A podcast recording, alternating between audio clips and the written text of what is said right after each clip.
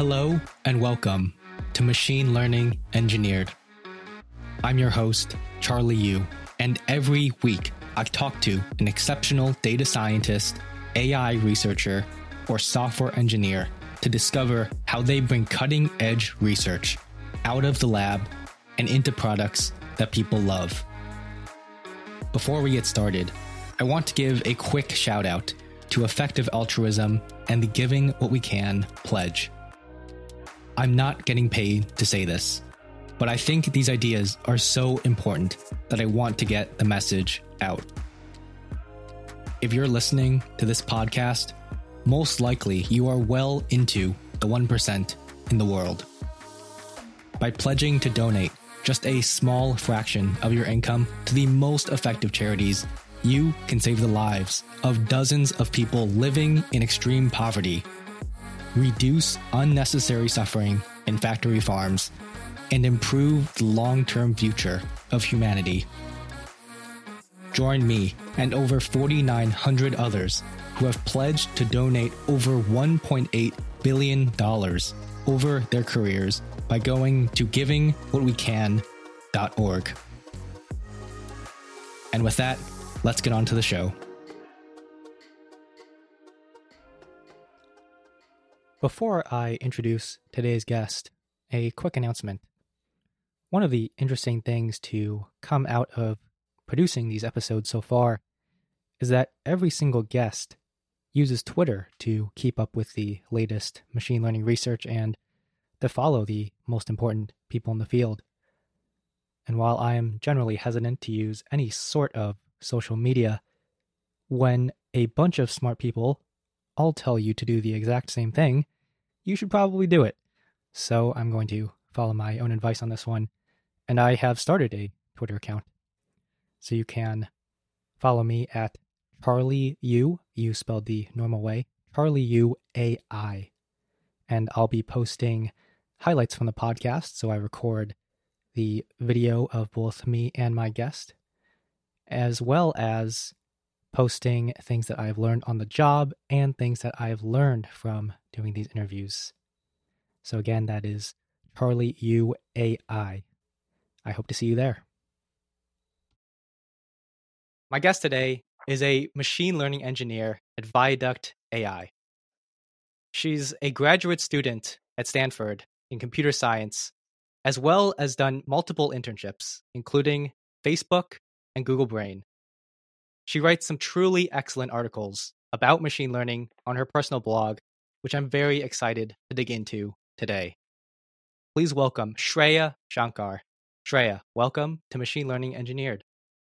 Thank you for having me. Of course. And the question that I always kick these off with is, how were you first exposed to computer science and why did you decide to pursue it? I think the story is a little bit long or convoluted maybe for me. I took my first programming class in 10th grade, I think. And it was me and like maybe 8 other kids. And it was called Programming Honors, but it was basically AP Computer Science A. And I kind of liked it. It wasn't super special. I honestly thought it was like a free 100 or easy grade because we didn't really do much. But I didn't think too much about programming, I think, after that. For many reasons. One, I just didn't know what I could do with Java programming, especially just like a basic concept of for loops or while loops. And then the other thing was I was the only girl in the class. I didn't have any friends in the class, so it didn't make any sense to me to continue, I don't know, developing my interest in a field if I didn't have any friends in it.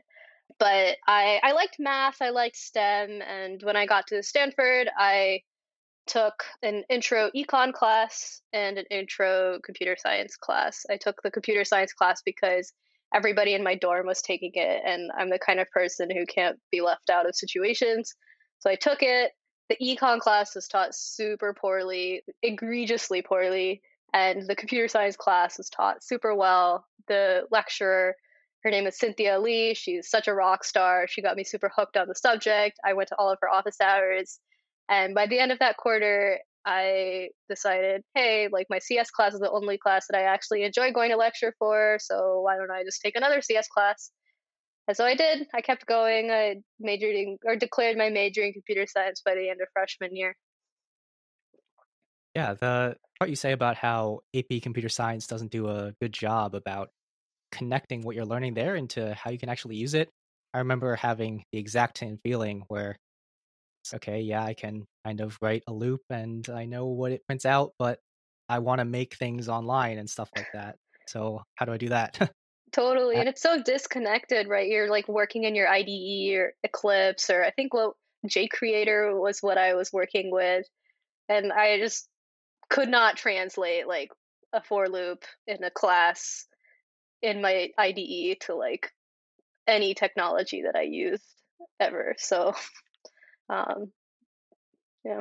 And then at Stanford, it seems now that both Stanford and Berkeley, all the campuses, all the CS students, they're all AI. But you chose a slightly different path in your undergrad. Can you talk about that? Yeah. So I didn't know, for me, computer science felt so niche whenever I first started that I could not imagine that there were subfields in computer science that people could specialize in. So I first decided maybe I should do AI because that's the class that 800 other kids are in and everybody's talking about. And I took an AI class, I took a deep learning class, and it was cool and I was excited about it. And then I tried to do a research project in deep learning because that's what everyone else does. And I think a lot of undergrads go through this, but at some point they realize, what am I doing? Is this what I want to do? I don't know what I want to do for the rest of my life. I tried an internship, but I didn't fall in love with it immediately. So what do I do? Big crisis. And I did a pretty formative internship at Google Brain my junior year, or beginning of my junior year during the year. And I got to work on machine learning security research. And being at Brain around all these super, super smart people made me realize, wow, so many people are working on AI. So many people have staked their career and their life on AI research and just how impactful it's going to be to society, that I want to be a part of this. But I also want to build a skill set for myself that makes me valuable. And if I just take a bunch of AI classes like the other hundreds of students in my cohort at Stanford, I'm not going to be any different. And I think talking to my advisor at Brain and other people, I decided maybe I should try to develop a skill set people don't have, and that seems to be systems. Nobody likes programming in a language other than Python in ML research.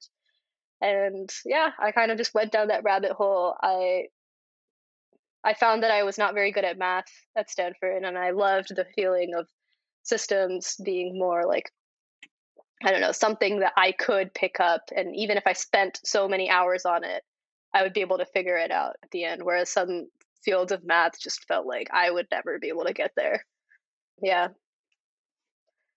Well, to start off with, there were really 800 people taking a deep learning course at Stanford? I think Andrew Ng's machine learning course has 900 people. The deep learning course that I took was a few hundred people, but Andrew Ng's machine learning course is super popular. The one on Coursera, essentially. Yeah.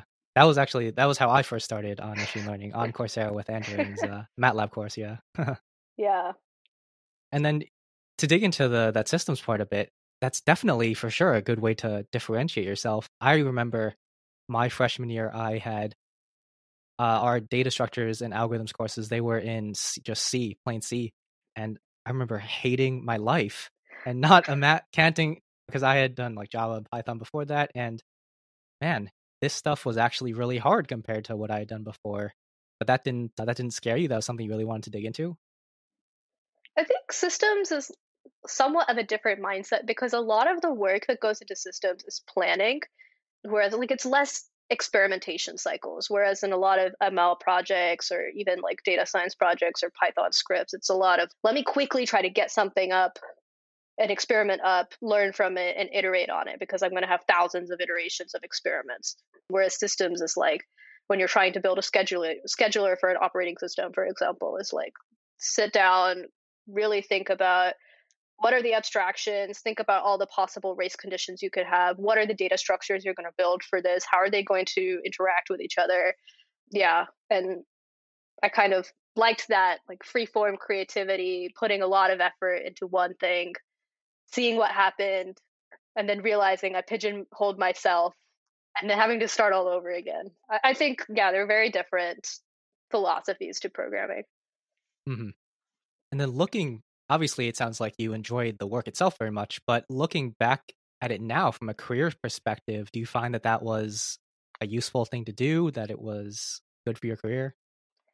I don't know about good for my career because I feel so early in my career, but I think it was incredibly useful because I have the confidence now to learn new technologies and debug large, I don't know, systems because I took these systems courses in undergrad. Like, I remember operating systems being so hard to debug, same with compilers, just having a good understanding of how databases works, like stuff like that helped me. I kind of, it sounds cliche, it would be fearless, I think, in debugging right now. Like, when I started my job, I had to figure out, okay, what is Docker and what is Kubernetes and what is Spark? And like, why do people use Spark in industry?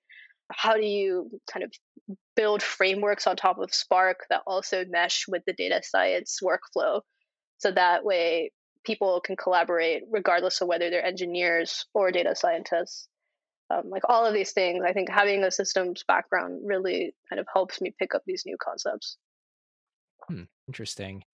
And you mentioned that, yeah, you had in your process of choosing this, that you consulted with some of the people that you were working with at Google Brain at the time during your internship after junior year. And was that the time when you helped on the paper for adversarial examples and that experiment? Yes, definitely. So that was, yeah, the beginning of my junior year, I was working on that experiment, working on that paper. And I'd taken, I think, 2 or 3 systems classes before then, but nothing enough to declare a track in systems at Stanford. I think you have to take 5 or 6 classes in the concentration. So immediately after that, I took operating systems, and then I took security, and then kind of just went that route. Mm-hmm. Yeah. And to dig into more of the Google Brain internship and the work that you did, that's a very interesting paper in that it's probably the only machine learning paper I've read that went through the IRB and actually had human subjects. What was that like?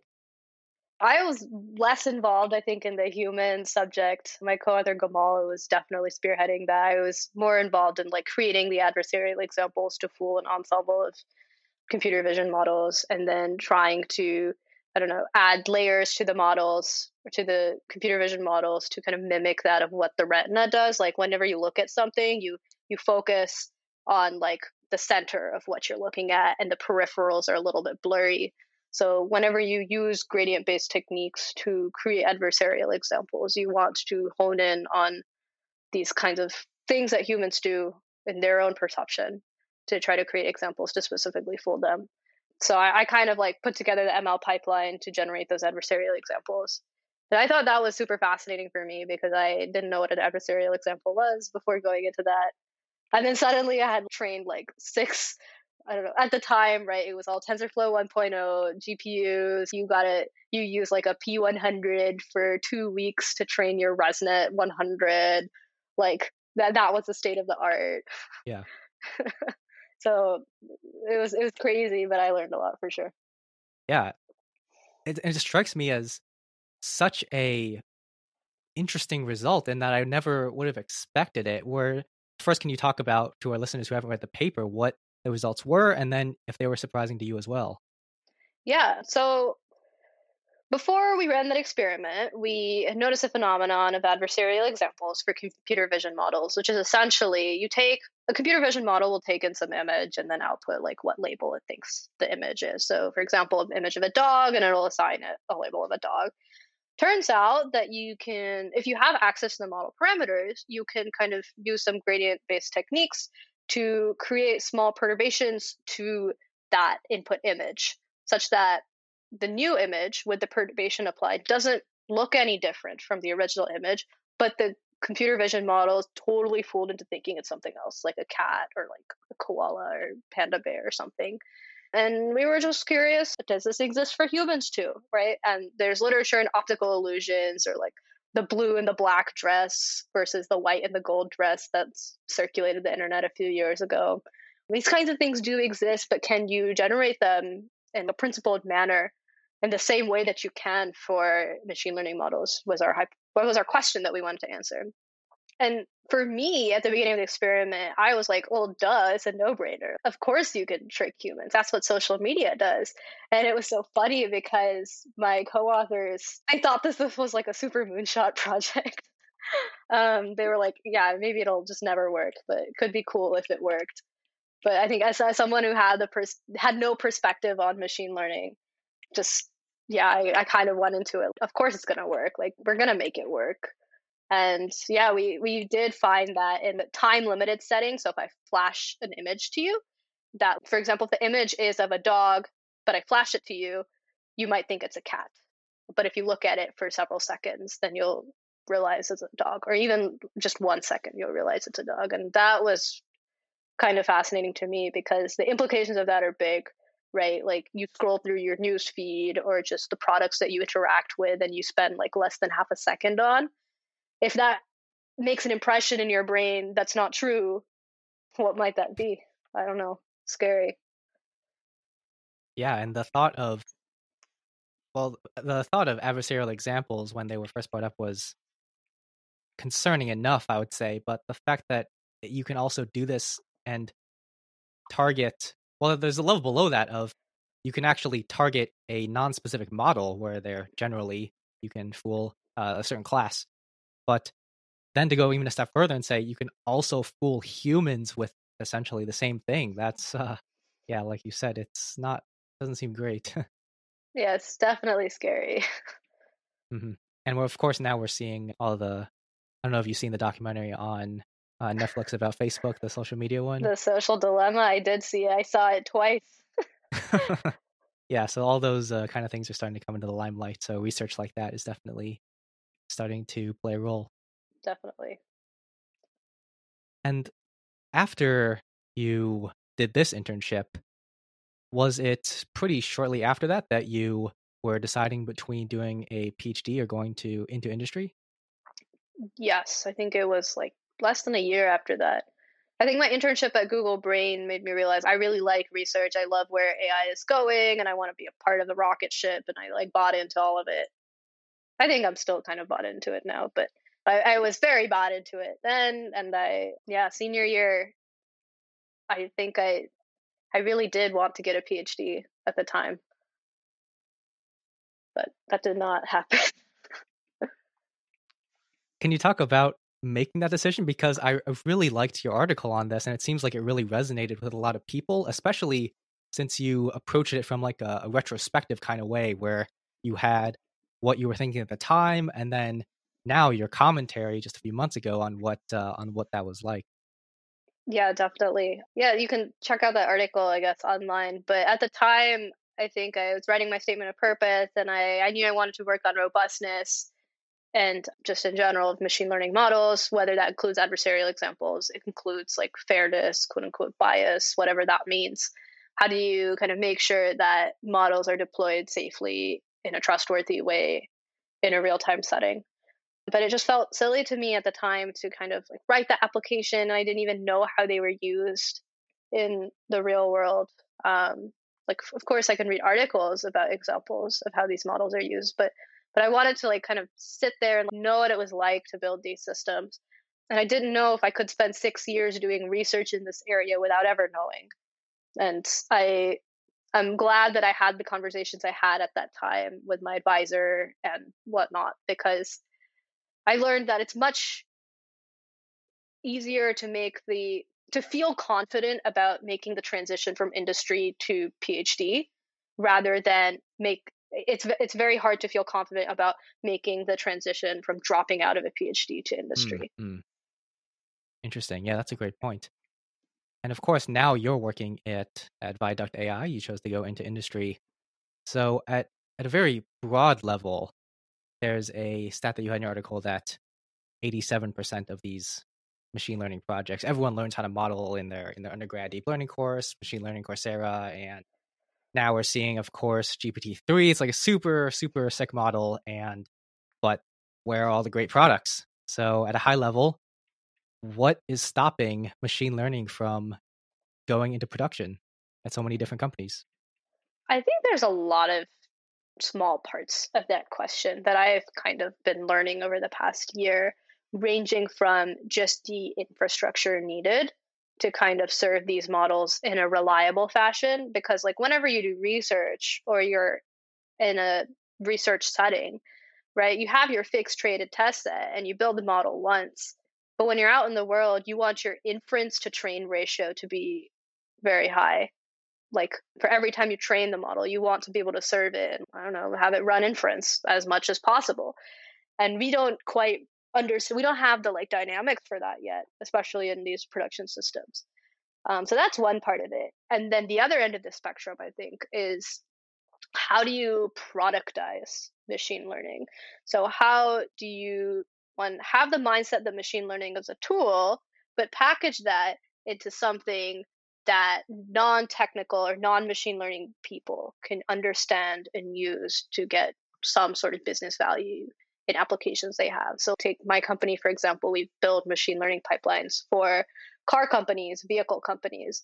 And a lot of the challenge is in defining a product that the car companies can understand, because there's no like right or wrong machine learning model, right? There's always a trade-off between precision and recall. And there's always a like varying level of F1 that you could have, depending on how you train your model. And how do you kind of communicate these results and have the client be able to choose that and know exactly what that translates to in ROI? I think those are definitely hard problems that I think are necessary to solve. Yeah. And then especially that last part about communication with non-technical people, we as technical people, we often take for granted just how, when you start talking even just about accuracy metrics and confidence intervals, not everyone has been trained in those statistics, and they might, like you said, they don't know what that actually means in terms of business growth. Are there like communication techniques that you've learned or that you've seen to get better at this? Yeah, it's definitely something I'm trying to learn for sure. I've kind of compiled a list of things not to do in my head. Like one of the mistakes that I've made is assume that it sounds silly when I say it out loud, but I think a lot of people make this mistake too. A lot of people, myself included, assume that the hardest machine learning problem to solve is the one that delivers the most value. When, who said that's true, right? You want to solve the machine learning problem that like saves the most money or delivers the most business value. And maybe that's something as simple as just building a product that like maximizes recall. Who knows, right? If you don't know the cost of your you need to assess the cost of your false positives and your false negatives in order to figure this out. But yeah, I think just trying to figure out, put yourself in the customer's shoes, figure out what is it that they care about? What is the hardest thing for them from a non-machine learning perspective? Because machine learning is just a tool, right? Like maybe some like decision stump is the way to get there. In fact, a lot of the times I've found that a decision stump is literally all they're lacking before they can serve whatever predictions they want to serve. But to get to that requires like a shift away from like solving the hardest machine learning problems and just solving the ones that are immediately bringing value. Yeah, that's a really interesting point. And it kind of ties into how the incentives in research are a lot different from those in industry, because obviously in research, if you're looking for a paper to put out, it's okay, what are the hardest problems? Let's just do that. Instead of how could my research be useful? Like, that's not really going to get citations, not going to do it. But then, like you say, in industry, it's like a customer could not care less about how it's done. In fact, It's probably better for them if it's done in a simpler way, because they can actually understand it. Totally. It's been a hard learning experience for me, like watching ML models go down the drain, for example, or I'm like, oh my God, I like just trained the state of the art machine learning model and all of this data, and now we're never going to use it. But yeah. I've learned my colleagues and I, we call that the research graveyard, because we're also attached to our models that we have to give them a little bit. When they're not put into production, we give them a little ceremony. And maybe we have to take that. Maybe we have to do that. Is there, I guess to go on a quick tangent, is there a favorite model of yours that you thought was just so elegant that you thought was going to be really great, and then it just didn't work?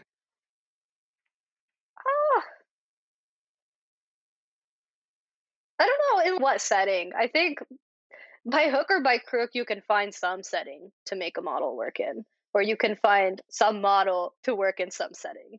Like that, I feel like that can always happen. But yeah, I think one recent story of something that I did was I attempted to train a transformer with some modifications on a bunch of time series data, sensor data, actually. And I think it's different from a lot of the existing literature that benefits a lot from transformers, because it's less, or like the existing literature is more in NLP or maybe in like an image domain, which you have kind of like a finite vocabulary maybe, or your sequence lengths aren't like infinite, or you're not like dealing with literal time series sensor values. So there's a lot of difference. I didn't know if it would work or not. And I went through all of the engineering effort to kind of make that happen, from like the Spark side to the TensorFlow, the TF records, to the TensorFlow side, to the serving side and everything. And it didn't work as well as I wanted it to. But I think for me, I'm the kind of person that's, if it didn't work, like that's not a waste, because I'll find a way to make it work for something else, or something that I learned in the process. Like, for example, I went through super rigorous data cleaning to make this data ready to be used in the deep learning setting. And that is definitely like super impactful, because I can make like dumb features from just that clean data and put that in a decision tree. Maybe it does better, but at least the work didn't go to waste. And the other thing that's, maybe I can use these transformer embeddings as intermediate features to another tree or something. I'm sure something will come out of it, so I'm not too terribly disappointed.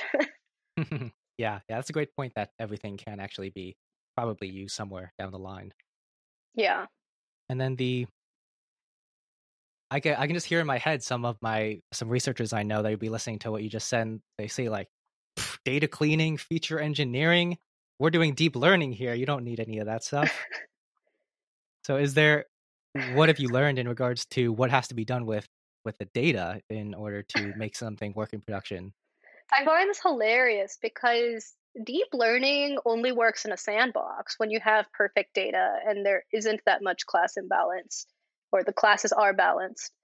And when you kind of like the high level stats of your data coming in and you featurized it properly or represented the data properly, all of these things need to be like perfect in order for deep learning to work its magic. And it's quite fascinating to me that people kind of diss the whole feature engineering, data cleaning thing, because of course you don't believe that, you don't see that, because you're working with ImageNet every day, or you're working with the Quora question answer set every day, or like whatever NLP corpus you're using. But yeah, it's definitely dirty work that needs to be done. Yeah, for sure. Was there like some resource that you could point to in terms of if someone wanted to really learn more about, this is the first thing you do in data cleaning, like these are the considerations, this is what you want at the end output? Oh man, I don't know. I feel like everything I've learned from that is on the job or from like senior data scientists at my company. Yeah, and that's actually why I wanted to ask the question, because it is such like knowledge that most people just end up having to learn through experience and their model's not working. So I don't know if there's some sort of resource to make that easier. Yeah, I've been compiling a list of, at this point, like I'm starting on my 10th iteration or so of like how to build a machine learning model in production. And I like now have this little checklist of what I need to do step by step to make sure I get some little working prototype out there. But maybe I'll go searching for a book or something. Maybe I'll write this as an article, who knows? So would you mind sharing actually what is on that checklist? Because I think that would be very interesting to hear about. Yeah, okay. I got to go find it. But at a high level, it's broken into, one, define the data pipelines. make sure they're reliable. If you're ingesting them regularly, make sure that you're tracking like how they change over time. 2 is define the labels. 3 is define the evaluation metric you're going for, whether that's like precision or recall, precision at some sort of recall at some, I don't know, come up with whatever you want. Make sure you know exactly what that translates to. Then 4 is serious data cleaning, and that can kind of be informed by like the stats that you track on your data pipelines. So for example, if you know how your data is changing over time as you regularly ingest, or you also know what are the mins and maxes, what the percentiles are. Most real-world data is not normally distributed. So to me, it doesn't make sense to do an easy score-based cleaning, do some sort of outlier, like IQR-based cleaning. So for example, like I'll throw out like anything that's more than 3 IQRs above the median, for example. It's more robust, I guess. And when I say throw out, I'll replace it with null. I think a lot of it is like diving into the data in the cleaning stage and like figuring out, okay, does it make sense? What do you do when you find an outlier? Because an outlier is different in different contexts. Do you make it null? Do you clamp it or clip it or whatever the terminology is? Is an outlier an erroneous sensor reading? Because if so, maybe you should make it null. But is it just a super, super abnormally high reading? Because if so, then you should probably clamp it. So I think all of this is kind of developing intuition for what your data is, cleaning it in that way, knowing that you'll have to go through multiple iterations, tracking how those outliers change over time. And then, yeah, I think Andrew Ng has a good talk that he recently did about this in terms of the modeling side. But for me, like, I will start with a stupid decision tree, like depth 2 or 3, feed in a little handful of features, see what happens, fix the model, and kind of change the subsampling ratio and whatnot, just to get a sense for, a lot of this is just, again, developing intuition for like what my data is, what my class imbalance is like. Does subsampling help or not? Oversampling, undersampling, all of those stuff. Usually I'll fix the model, do all the iteration on the data side anyways, know like what features to add incrementally. I feel like I can go on and on about this. So tell me when to stop. So so what is step 5 on that list then? Yeah, step 5 for me, like having a principled way of adding new features, I think is important. Like you can come up with thousands and thousands of features if you're going to do hand feature engineering, but how do you know what delivers value and what doesn't? And so maybe that's something like write your pipelines to generate a bunch of features and then kind of run some like statistical tests, for example, like I can never pronounce it right. Kolmogorov-Smirnov test, KS test, or the Mann-Whitney test, or Jensen-Shannon divergence, or something, right, to determine whether the distribution of the feature in the like positive class is different from the distribution of the feature in the negative class. So if there's a big divergence, then maybe this feature, at a first order or at a high level, is actually indicative of some sort of failure, or some sort of prediction task that you're interested in. But of course, these are just statistical tests, right? So if the p-value is really tiny, well, if you have just a really huge sample size, right, the p-value will inevitably be tiny. So you can't just like treat this as ground truth, right? So maybe just run these tests to get a high level sense of what features alone are discriminative between your positive and negative class. And then you can use that maybe ranking as like an order of what you add features to your tree in order to tease out the interactions between features.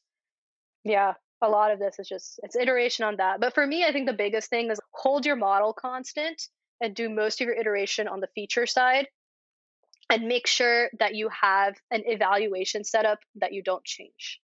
So yeah, evaluate on the same test set no matter what. Or evaluate on the same series of test sets. I think it's more robust to have a series of test sets because that's more indicative, I guess, of what you would be doing in the live setting. Yeah, and when you're going through this process of not just of looking at the features themselves, but also the previous step of data cleaning, how are you documenting all of this, and how are you so that, because reproducibility, obviously, you've talked about this and this is something I experience every single day. How do you make sure that you can do it again?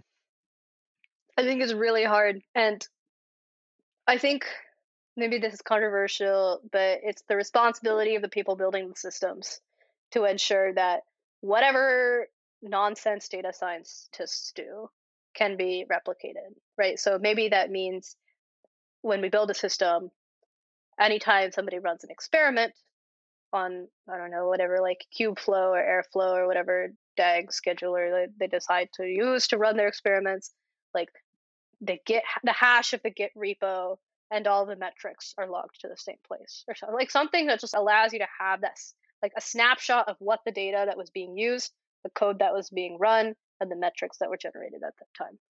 I think that's the first step to, if you can have that all in one place, then you should be able to use that same data and that same code to get those same metrics. Otherwise, there's some other problem going on. Yeah. All the tools for this are so new, and it's such a hard problem because you have to really, there's so many different steps. They're all connected together.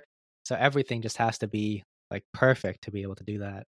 Yeah, totally. It's so hard, right? And a lot of these like experiment, like the DAG schedulers and whatnot, like for example, Airflow is absolutely atrocious for ML experiments. Like it's very good for any recurring pipelines or scheduled pipelines in which like every week I need to ingest data, and then now I can easily use the UI to like backfill any previous bad runs or something. But when you're running an ML experiment, you don't run it with the intention of running it a billion times. Like you run it once, and if it broke, then you run it again. But usually you'll learn from that and then make a different experiment. So what ends up happening is if you like create a different DAG for each ML experiment, you just have this cluttered UI of all of these like one-off ad hoc DAGs that you ran for every experiment. And like how many experiments do you run in a week? Like tens, hundreds, like it gets too big too fast, right? Yeah, I just remember how an organization that I was interning at before, they learned this the very hard way, in that my intern project actually was, hey, okay, this guy just quit. We don't know why his model works. Your job is to reproduce it. He had no documentation. Like all he had handed off was like a paper, and the only note that he had on the paper was, this loss function didn't work. I talked to the author at a conference, but he didn't say what the solution was. That's so funny. Oh man, yeah, I could rant for hours about how half the ML research papers I've tried to replicate, I've never been able to replicate. Yeah, and then for this initial step, I'm always curious about, in terms, because everyone has like very different workflows, what would be the ideal tool for you? Like from the moment that someone says, okay, we have this data set, it's in like Spark or whatever, and then what would the ideal tool look like in terms of tracking and versioning and stuff like that? Oh my God, I don't know. If I knew this, I would build it, man. Like, I think there's a lot of like small things. Like I would love for all of my tooling to be in one ecosystem, just as a small baseline requirement. Like right now I feel like I just run through hoops trying to go from Spark to Python to like TensorFlow to like back to Python, back to Spark. It's just, can we do everything in one place? Like starting from there, then I think it'll be much more easy to come up with a workflow. Mm-hmm. And of course, the end-to-end pipeline, or all the end-to-end systems, like TFX now was just released, and then I think, there's like SageMaker and stuff like that. But you're just so locked in once you're in there, and there's those that all have their own problems as well. So yeah, it's an interesting time to be in the space, just to be seeing all the different possibilities. Totally. And I feel like I'm the worst customer ever because I want all the flexibility, but I want everything streamlined. So I would never use SageMaker because I'll like feel like I'm guardrailed. But anything that gives me a lot of flexibility, I feel like is not streamlined. So yeah, where's that trade-off? I don't know. Mm-hmm, mm-hmm. So then, I guess to go back to the checklist, what is at step 6? Oh, I have no idea. Where did I leave off? Oh, like adding features in a principled manner. Features.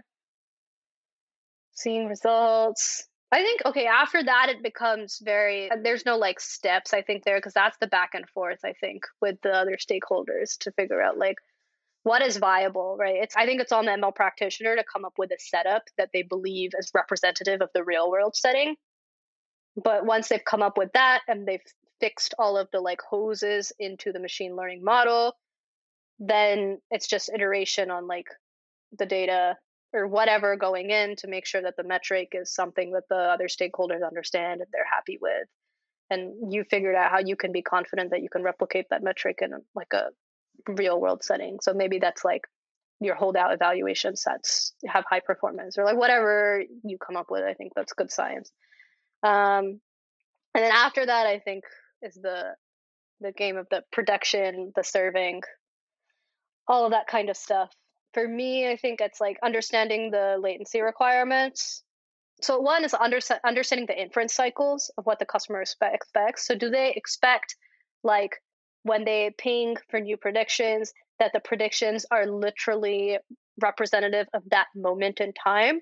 Or would they be happy with just, if I just generated the predictions overnight, for example, and then store them in a Postgres table and I just serve the Postgres table? Are they okay with 5 hours stale predictions, right? So like understanding both like how frequently you need to run inference to make them happy and what that latency is that they expect. Because you can decouple them if you like, if you want, right? You don't have to run inference every time they ping the API. Yeah, so like figuring that out, designing your pipeline around that. Then inevitably, I think, and I'm in the cycle, I think, now with other stakeholders at my company, which is I serve predictions, but they're not what's expected. So coming up with debugging processes, I think, to go back in that cycle of, okay, I think it was something that's a problem with like machine learning, engineering, or debugging is that you can't file a ticket that this is a bug and then go isolate that bug in the system and then patch it.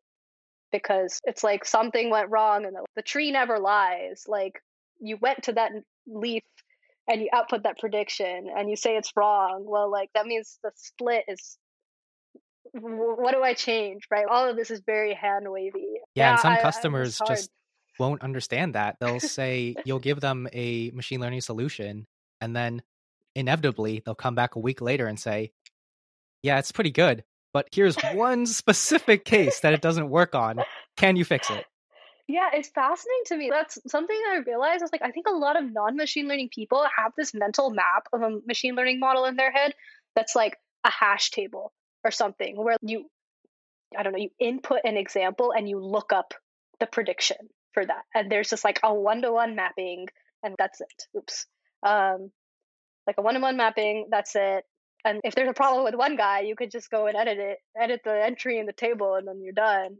But like for all of us practitioners, what do we think of when we think of machine learning models? Like we think of a line, or we think of a tree, or we think of like some space that's, I don't know, cluttered with data points. Like we all have our own different mental maps, and it's hard to, I think, iterate on that. Yeah, it goes back to that communication part of being able to. Something that I wouldn't say it frustrates me, but I continually have to explain it to non-technical people is that we can, I don't know, so let's just use image as an example. Okay, we can definitely, within 4 months, get to 95% accuracy on this. And they say, okay, 95% accuracy is pretty good. What about 99? What about 99.5? Three sigma. You say, yeah, that might not be possible. And like that just can't. How do you solve that problem in terms of communicating how that works? Because I can never find something how to explain it correctly. I think it's really hard, and it's also very application specific. Like I think you're alluding to, how do you come up with an oracle for real world data or real world machine learning problems? What does that even mean? What is a scenario or a setup in which you can cheat? Like in the time series context, maybe that's I can look into the future on different data points or something like that. But like, how do you estimate like a upper bound of how well you can do and communicate that? I think is also extremely difficult. Yeah, and it just doesn't really work inside of the context of how a lot of product managers want it to work. Like you said earlier, the you can't really file a JIRA ticket for a bug, but more broadly, should all of your research projects be spikes? Like, how do you estimate things within that? Oh my God. My greatest fear is that someday will come out with a JIRA specifically designed for like machine learning projects or machine learning tools. And I will be using JIRA and GitHub issues and Monday.com and this new tool and Google Docs and Slack. And like, I don't know if I'll be able to do it. That's funny. It reminds me of, I don't know if you ever look at XKCD, but they had there was one old one that I always get reminded of where it's like, oh, there's 13 competing standards for this one thing. If only there was just one, let's make that one. There are now 14 standards. Oh, man. Yeah. And for the, like, how does, I don't know if you're able to get into this, but how does your team handle project management for all this? It's something we are actively trying to learn. Like, we've switched our project management tools multiple times throughout the course of the past year. We literally started out in Google Sheets and like different other tools, I guess, like how do you track and follow OKRs? Like, I don't know who has solved this. Like, how do you do project management for data science? Because I think in software engineering, every task that you assign, there's clear acceptance criteria, if that makes sense, for the task. Yeah. And like when it's done, you can kind of estimate that. But for machine learning, if you make a task like an experiment idea or like a hypothesis you're trying to prove or disprove, like what is the acceptance criteria? That you made the experiment and got some result? Because like, sure, of course we can hit that acceptance criteria, but the result of that is what determines the next step. So like, how do you plan out a trajectory when there's so many different branches you could go down and you can't know until you like go down just one of them? Yeah. Every so often I'll be really bored or something and start thinking about this problem and how you can design software for it. And there's so many, like you can have estimates in terms of probability distributions, but then you also have to have conditional distributions on previous tasks and what's down the line.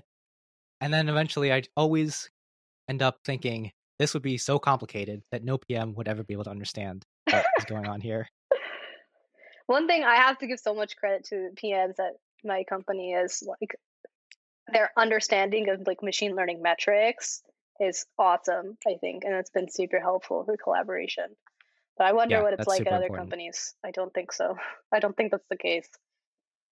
I think there's been a push recently of a lot of the bigger companies to have like ML for everyone type of training when people go to work inside the ML org, just so they can kind of understand the lingo so they're not completely lost. So I think that's a pretty good way to do it. Yeah.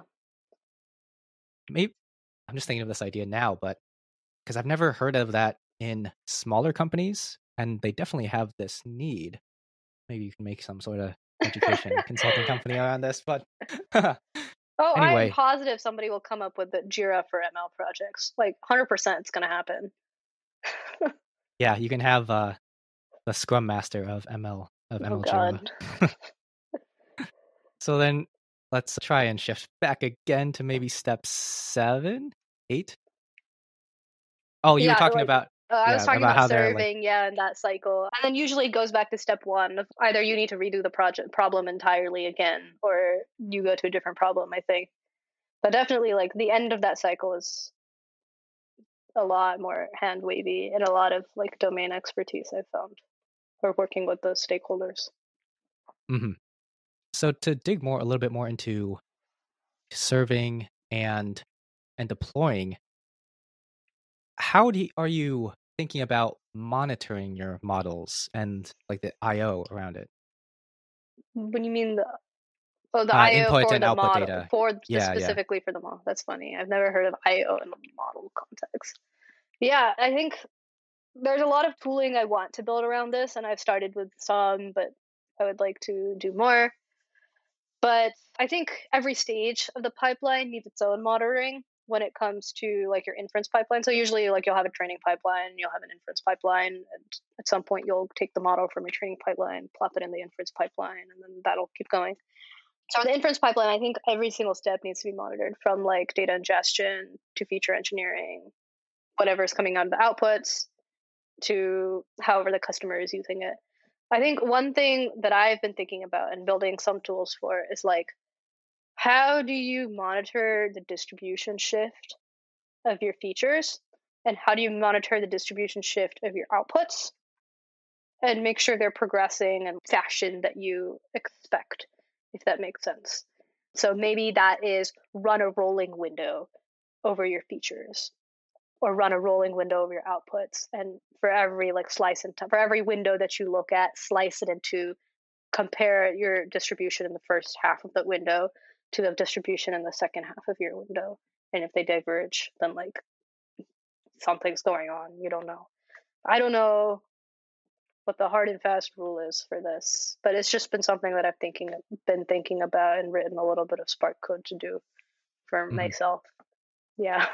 Yeah, it's super hard. I don't know if anyone has like a this is how you do it kind of solution for it, especially when you get into the part about when you're looking at distributions for specific features, because in a lot of ways it goes back to the step 5 or 6 where you're talking about how you're looking at what the features that are really important are versus like how they're balanced in terms of the class outputs.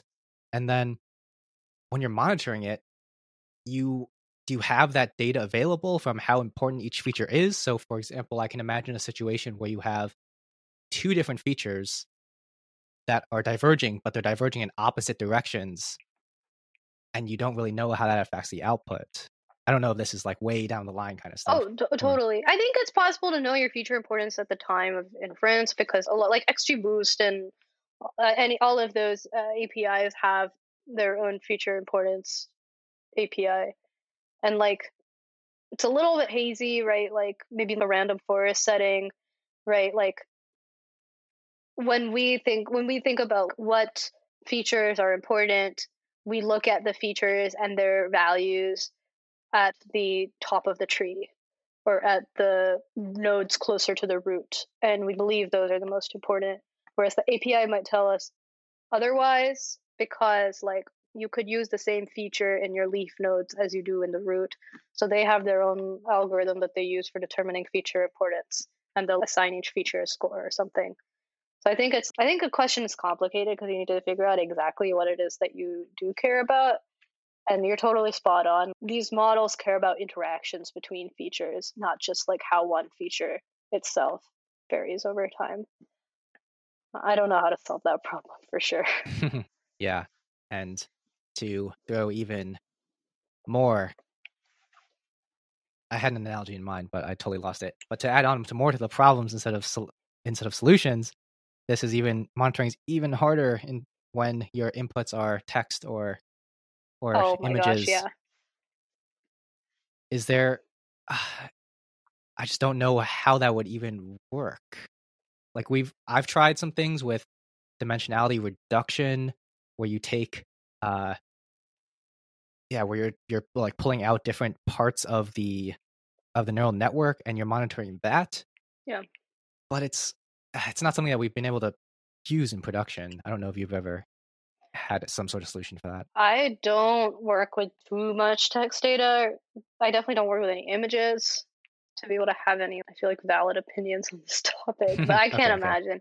Fair. I feel like it'd be incredibly difficult actually. Especially the larger your input vectors are, the more challenging it is to do at scale, just for like compute constraints. Yeah, and this also connects back to one of the other papers that you've co-authored in terms of bias in the different data sets, but monitoring bias or even, I guess you could monitor in production, but the bigger issue is that validation before it goes into production. How do you think about that? Yeah, I actually have been thinking about this a lot. I think there's a lot of chatter around like AI ethics or ML ethics and bias right now, which I'm super happy about. But one of the bigger problems we see right now, at least in the industry setting, is there's a lot of reactive suggestion, which is like, I found one data point that I don't like the output that was associated to it. I don't know what to do. Whereas I don't know what it means to have a proactive framework for ensuring that there's no bias in like models or data or whatnot, right? Because the people who say that, if you just have a perfectly balanced data set, then you won't have this problem. I don't know if that's true. I think models also have a role to play in learning, because some learning things from some subpopulations, it might actually be more challenging than learning other subpopulations.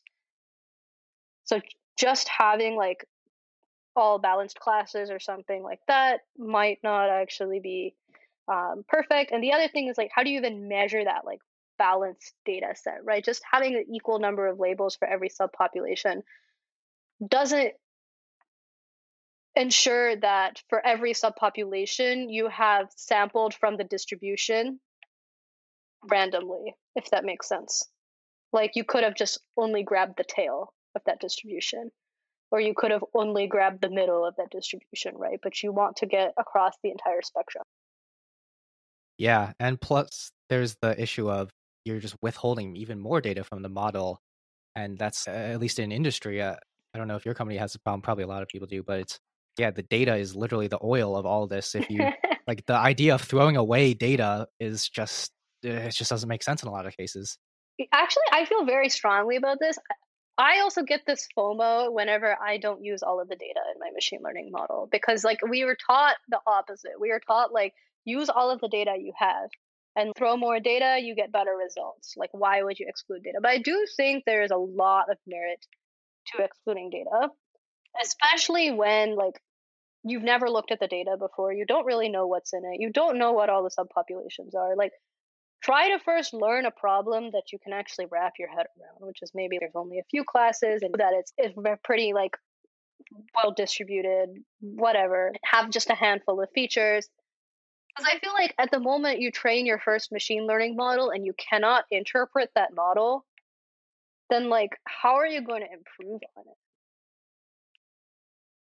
If you don't know what the limitations are and you don't know what the strengths are, if you don't have a sense, if I'm trying to predict which cars are going to have engine failure and I don't know what is the most important feature for this, like what is it, how am I going to improve on this model? Like I would imagine there are some, I don't know, cars that have driven more miles are more likely to have engine failure than cars that have never driven at all. Like having these like certain baseline like assumptions and being able to check that in the model, I think, is pretty important. And that's very, really interesting. How does that play into your modeling process in terms of how you're choosing what to start with? Is it just what makes the most intuitive sense, or are you taking a more it's not an unbiased approach, but you're like, okay, I really don't know, so let's just run it and see what the interpretation is? Yeah, I think it goes back to one of the earlier steps I mentioned, which is like start with a handful of features.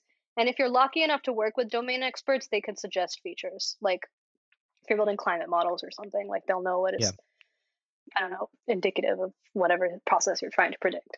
But another thing is like, I was telling you about the like the chaos test or the Jensen-Shannon divergence, and like running those tests can allow you to like understand which features at the first order are actually discriminative, and then maybe using them one at a time to feed into the model and then see how your model changes. Mm-hmm. So let's say that you do run that test and you do find, what are you looking for in that result, and what is the next step after that? I guess that's kind of maybe too general of a question. No, I can tell you what I did for my most recent problem. So it's like I had, I don't know, 1,000 features in an array from Spark or whatever, and I grouped them semantically of what I thought made sense. So for example, like I was like, let's just take the predict engine failure as a problem. It's not exactly what I was trying to do, but it'll work. And some of them are like car usage features. Some of them are external environment features.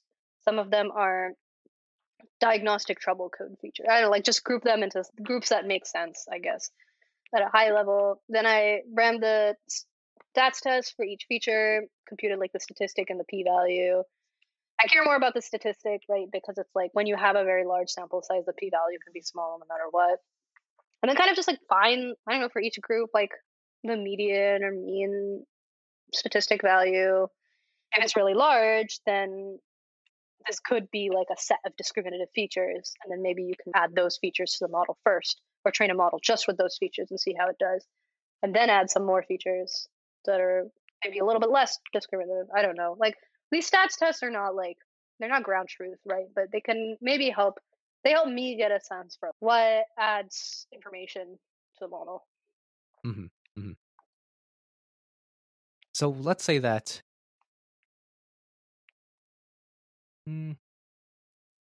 actually, let's zoom out for a second. And you said that you really, or I guess this is more going to back to one of your earlier points, which was that you really want to not think of all this stuff in terms of one-off experiment, but that you really do want to be able to iterate on it easily. What are the things that you're doing? We already talked about versioning and hashing. What are some other things that are involved in terms of making that iteration easier and faster? Yeah, I think it's important to note that for me, there's two different processes I go through. One is the data science process. If I have a question and I run an experiment, or I design and run an experiment to answer that question. And that question could be like, how does the oversampling or undersampling ratio affect performance? Or does that even affect performance? Like, there's like certain like data science-y questions that I have that are like, I think one-off experiments are totally fine and probably necessary for it. And I notice for myself, at least at some point, I develop intuition about the data and the model. And then I become like the engineer of like, all right, let's run a ton of experiments at scale. Let's try to run this for different periods of time, different rate, like different random seeds, different types of models. Let's just go at it. I feel like those latter, like the engineering mindset is really what needs to have that like reproducibility, I think, and replicability and stuff that you're talking about. Yeah. And I think in that, I think it's easier to do if you're one person and you're doing this in a principled approach and you're writing down all the variables you're changing, and then you like create a different graph of tasks for each variable you're changing or whatever. I don't know how people do this in a collaborative setting. It sounds extremely challenging other than just like divide and conquer the experiments. That's what my coworkers and I kind of do. But having two people collaborate on the same exact run sounds like, I have no idea. Yeah, Google has their Colab platform, although I have never heard of anyone actually collaborating with it. People just kind of use it as a hosted notebook. Yeah, Colab is, the other thing with Colab is you can't schedule it. For example, if I want to run that Colab notebook with 15 different values of a parameter, that's really hard to do, except for I could write a for loop in the notebook. But let's say I want to change like 12 parameters. Like at that point, I just want a DAG of tasks to run and whatnot. Yeah, that's hard. The other thing that's hard with Colab, at least, is I don't know if you can see the other person's edits in a cell in real time. Really? Maybe they've changed that though. So I could be like, yeah, I know that it was a super janky product before where you couldn't even, they were like, you could comment on some things, but you couldn't comment on others. And the version tracking like wasn't perfect. So you would lose things pretty frequently. That's so funny. I don't know if they got that better. I hope it's gotten better. I think it's gotten slightly better, but I don't know who's using this, like Colab at companies outside of Google to do their ML work in. I think this is something I've been thinking about a lot, where obviously we're all at home with COVID, or not with COVID, but because of COVID. And research has historically been this super collaborative effort where you're talking with, you're just like tapping on someone's shoulder, so like, hey, I have this crazy idea. This might work. What do you think about it? Or, well, let's go to a whiteboard and do this. Or let's have this Jupyter notebook or this Spark run, and let's pair it together. And we're really seeing this struggle now for collaborative data science tools, machine learning tools, even software tools, to be honest, of everyone working in different locations. It's not optimal yet. I don't know how we get there.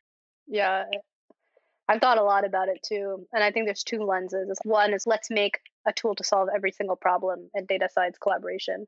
But data scientists hate tools. Like, they're not engineers. Like, they only want one thing and one thing forever. They don't want to learn new tools, which makes total sense. And then on the other hand, you like completely redo the entire workflow for data science and make it more like collaborative with engineering. That's also seems impossible. So I don't really know what the solution would look like. Yeah. And you even called this out in terms of, in one of your articles where you said that there's like way too many tools in the machine learning stack. What do you see as the future of that? Do you think that there is just going to be some end-to-end winner that everyone interoperates with? Or like more of a Unix philosophy where there's one tool for this thing and it works perfectly with everything else? I don't know. It seems like the people building these tools are Unix-minded. So maybe that's what'll happen, because those are the people building the tools. Yeah, I've spent a lot of time thinking about it. I don't know. Yeah, it seems like this is the podcast of let's give a lot of problems that we face, and hopefully and no someone solutions. Hopefully someone will solve some of these. I mean, the thing is, like, if I had answers to these, I feel like I would build them. So yeah, that's true. We would build them. Somebody would build them.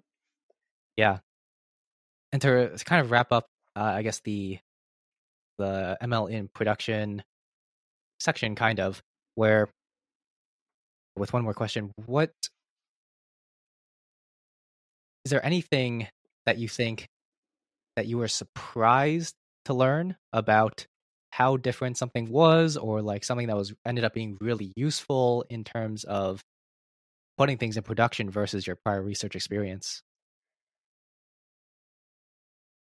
Yeah, I think having taken classes in databases was probably the most useful thing for my production systems, because a lot of this, like, designing production pipelines is like figuring out what schemas to host your data in and what schemas to serve your predictions in, such that like the modeling is smooth, or the model pipeline is smooth, and also the users can interact with the outputs pretty easily. And if you design that inference pipeline, like, that links back to your like feature store. So what's the schema going to be of your feature store, which links back to your like data that you ingest? What's going to be the schema of the data that you ingest? I think all of that, and designing all of that was, I'm glad that I took a database class. Yeah, that's definitely something I have to get better at. I was just a few weekends ago trying to set up HBase for some time series data. Man, what a nightmare. I need to get better at all these databases stuff. But I really want to touch on your AI saviorism article that came out maybe last month. How did you first think up of the idea to write about it, and what has the reaction been? I think the reaction has been more positive. There's some like mixed reactions, obviously, of like, why would you talk about this, or like, why would you talk about white saviorism or stuff like that.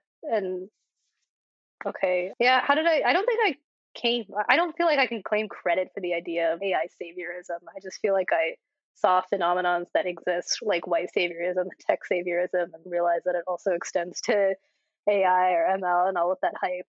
And the reason I wrote it was I think I just got really frustrated by a lot of people that are in the industry, or even well-respected in the industry, that keep claiming that AI is like the savior to all problems whatsoever, which is not true. And I wish that I had known that in college, because I definitely graduated from Stanford with that mindset. And I know a lot of my peers did, because that's what we are taught in our classes. Yeah. Oh, sorry. I didn't answer your question. What was your question? It was. Oh, you kind of did. The original question was, how did you think of the idea? So you did end up answering. Okay, it. I didn't think of it. It just felt like a natural continuation. Yeah, and it's like you said, it is something that is pervasive. You always see people, or at least all these companies, their marketing departments can sometimes get carried away in terms of the technology that they're using and what the potential of that might be, without caring about whether it's actually possible. Something that I thought was a really good point was the observation of these professors and researchers who will just start their own company just to get acqui-hired. I'd never actually, no one ever before had put that into words, but that's such an astute observation. I don't know if I said that explicitly, but I'm glad you got that takeaway from. I tried to be as subtle as possible, yet delivering that point. Yeah, because they will show off the model and say, okay, this thing has really good results, but yeah, it is a black box and we don't really know what's going on. And it is hard to connect to a lot of other things, but you can give us $15 million and we'll work for you. Yeah, I think, there's two things that have really been on the mind, but on top of my mind is like the greatest asset in machine learning right now is the talent rather than the value that machine learning provides. And I really hope that we can change that, because it should be the value that machine learning provides, not necessarily who's working in machine learning. And the other thing is, I think VCs and these domain or these machine learning experts really do shape the field of where machine learning is headed, because VCs are the people who channel tens of millions of dollars into these ideas.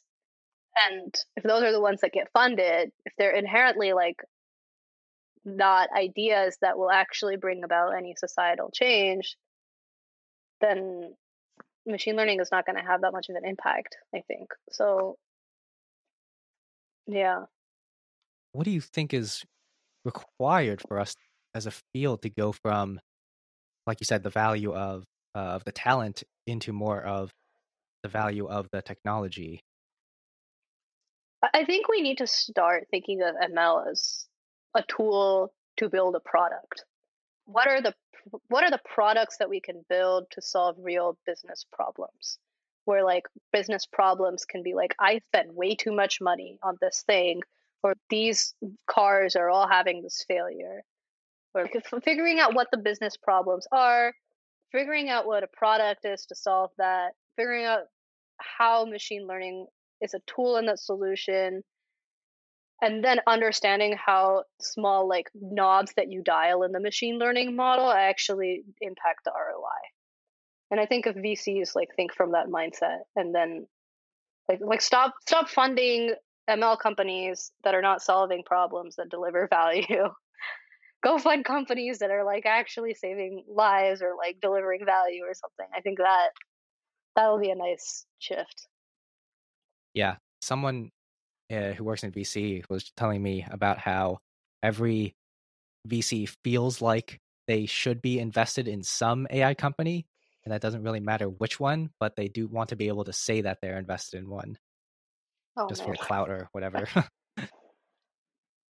But in terms of the things that individual practitioners can do, you had a really good quote in the article that I'll read off of, which is, a strategy I've developed to fight my own AI saviorism is to adopt more engineering and product-related practices into my workflow. And we've already touched on a lot of the potential things that could be the answer to this, but are there others that we haven't mentioned? Or no, I think we touched on ticketing. I'm still struggling with it. I think it's hard. Or like writing documents to outline the entire experimental game plan, putting it into like everyone else's decks or like whatever they use to track their own progress on their own tasks. Having frequent communication. I think it's just really hard to do in COVID also, especially in the remote environment, because like when you're in the office, right, like you can see everyone and you can just be like, yo, this is going on. But now I need to schedule a 30-minute one-on-one. And if I have 10 stakeholders in my group, that's 5 hours a week going to one-on-ones right there. And then the other thing is like I set aside like Tuesdays are no meeting days. Like if I just have so many meetings on Google Hangouts a day, my brain goes crazy. When am I going to get time to code? Yeah. And to start to wrap this up, one last question. What's one, outside of AI saviorism, what do you think has been like the most useful thing that you've picked up in your year plus of working that maybe someone who's just coming out of school like me would find useful in their own workflows? Mm. Oh man, this is hard. It can be more than one. I'm totally willing to accept more than one suggestion. I'd want to Spark for sure. I think just the abstraction of writing Spark code, writing in MapReduce, I guess, writing code in that MapReduce paradigm. I think there's a lot of limitations in Spark, actually, especially for like stats tests or like various probability related things or stats related things you might want to do. Like that doesn't exist natively in Spark, right? All of these like stats tests I was telling you about, like they don't exist natively in Spark. Kind of like there are a lot of like low hanging fruit projects I think that people can do in Spark that could generate value. But I'm still, I feel like, a Spark newbie sometimes in terms of trying to understand the query plan or like figuring out why my 100 executors is not enough. Or I don't know, like how to partition properly, like all of these things, I think is just start early. Yeah, no, that's great advice, especially since question for me, because I recently have had to, do some things in Spark. And I'd done, like I knew how to query data, I knew how to do the basic ETL, but I ran into a problem where it was just so slow and I had no idea where to start in terms of what it was going on behind the scenes, because I'd just been working with the abstraction, and I had to go back and actually read like first the MapReduce paper and then see how Spark is actually working underneath the hood, and it's okay, there's some things that are seriously wrong with your query. And like how to write optimize Spark is like definitely an art. The other thing is learn how to use the Spark history server or the Yarn server. Figure out what tasks are the bottleneck and the DAG, like all of these things. You can go down a rabbit hole in Spark. So it's like the question of like how far are you willing to go, I think. So like I said, to start to wrap this up, where can people find you online? I have a website, shreya-shankar.com, and then also I'm on Twitter. So, and email. Guys, everyone should definitely check out her writing because it is really good. Thank you. It's clear that you don't just write something once in an hour and then put it out there like a lot of other developer blogs that I see out there. Yeah, it's hard. I put in a lot of time, so hopefully I'm glad that shows. Mm-hmm, definitely. So to move on to some of the rapid fire questions, how do you recharge outside of work? I like longboarding. I like working out. I like hanging out with friends. I like eating ice cream, like just basic stuff. But yeah, I would say physical activity for sure. Yeah, I think everyone is realizing in their COVID times that if you just sit at home all day, you so just go end up going stir crazy. You do have to start moving. That's something I've been trying to do more. What book or books do you most often recommend to other people, technical or non-technical? So for technical books, I will jump on the Designing Data-Intensive Applications by Martin Kleppmann bandwagon. For non-technical books, I don't know. I'm a big fan of fiction. I don't think enough Silicon Valley people read fiction. And it's always those, I won't name any of the books, but like the Hack Your Mind or like productivity books, or I don't know. The only book that everyone in Silicon Valley's read has been like sci-fi, Dune, and Hitchhiker's Guide. Other than that, there are other wonderful fiction books out there. Yeah. What is a use case for machine learning that you think is underrated or underexploited? I don't know about underexploited or whatever. I haven't dug in deep into this space, but I think that there is a lot of potential to build mental health applications for people based on all of the data that they consume and produce. If some agent knows like all the texts that I'm sending or receiving, like how I feel in those texts, how long I spend on certain websites, my screen time, my physical activity, all of that. And I don't know, I was able to know whenever I'm like possibly feeling down, connect me with other people or know what things make me happy. I would just love that kind of service. But obviously, privacy is an issue and all of those things. But yeah, I definitely think there's a lot of room for machine learning and mental health services.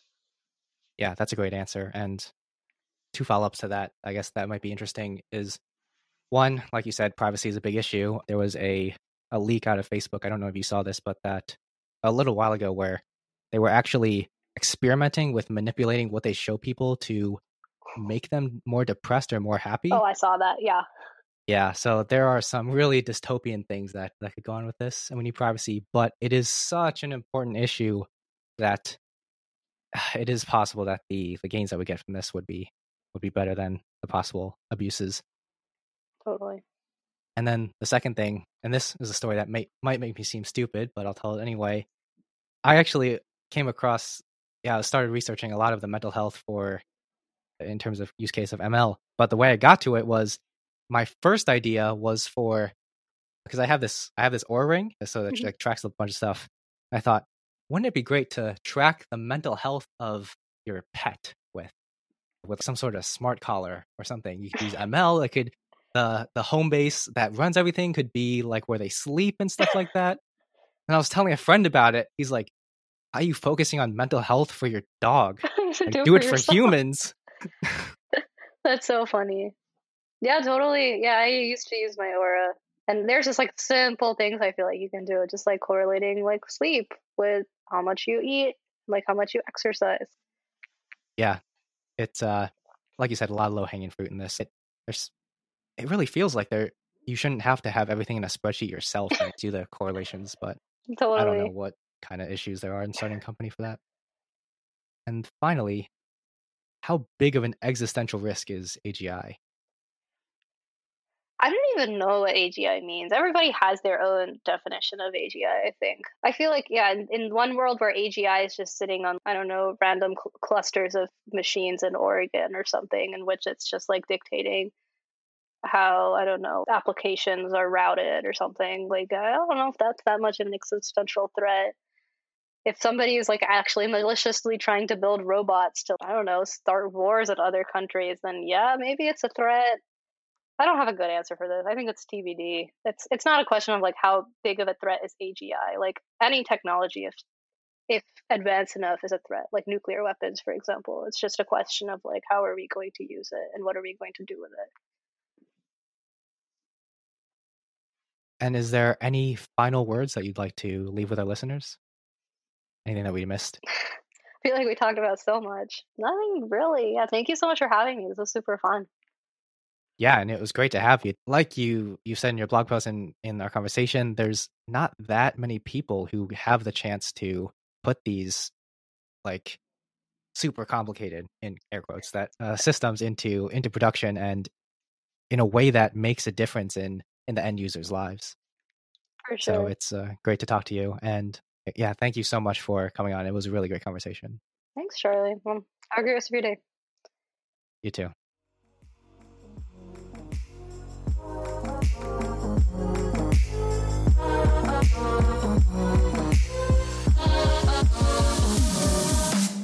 Thank you so much for listening.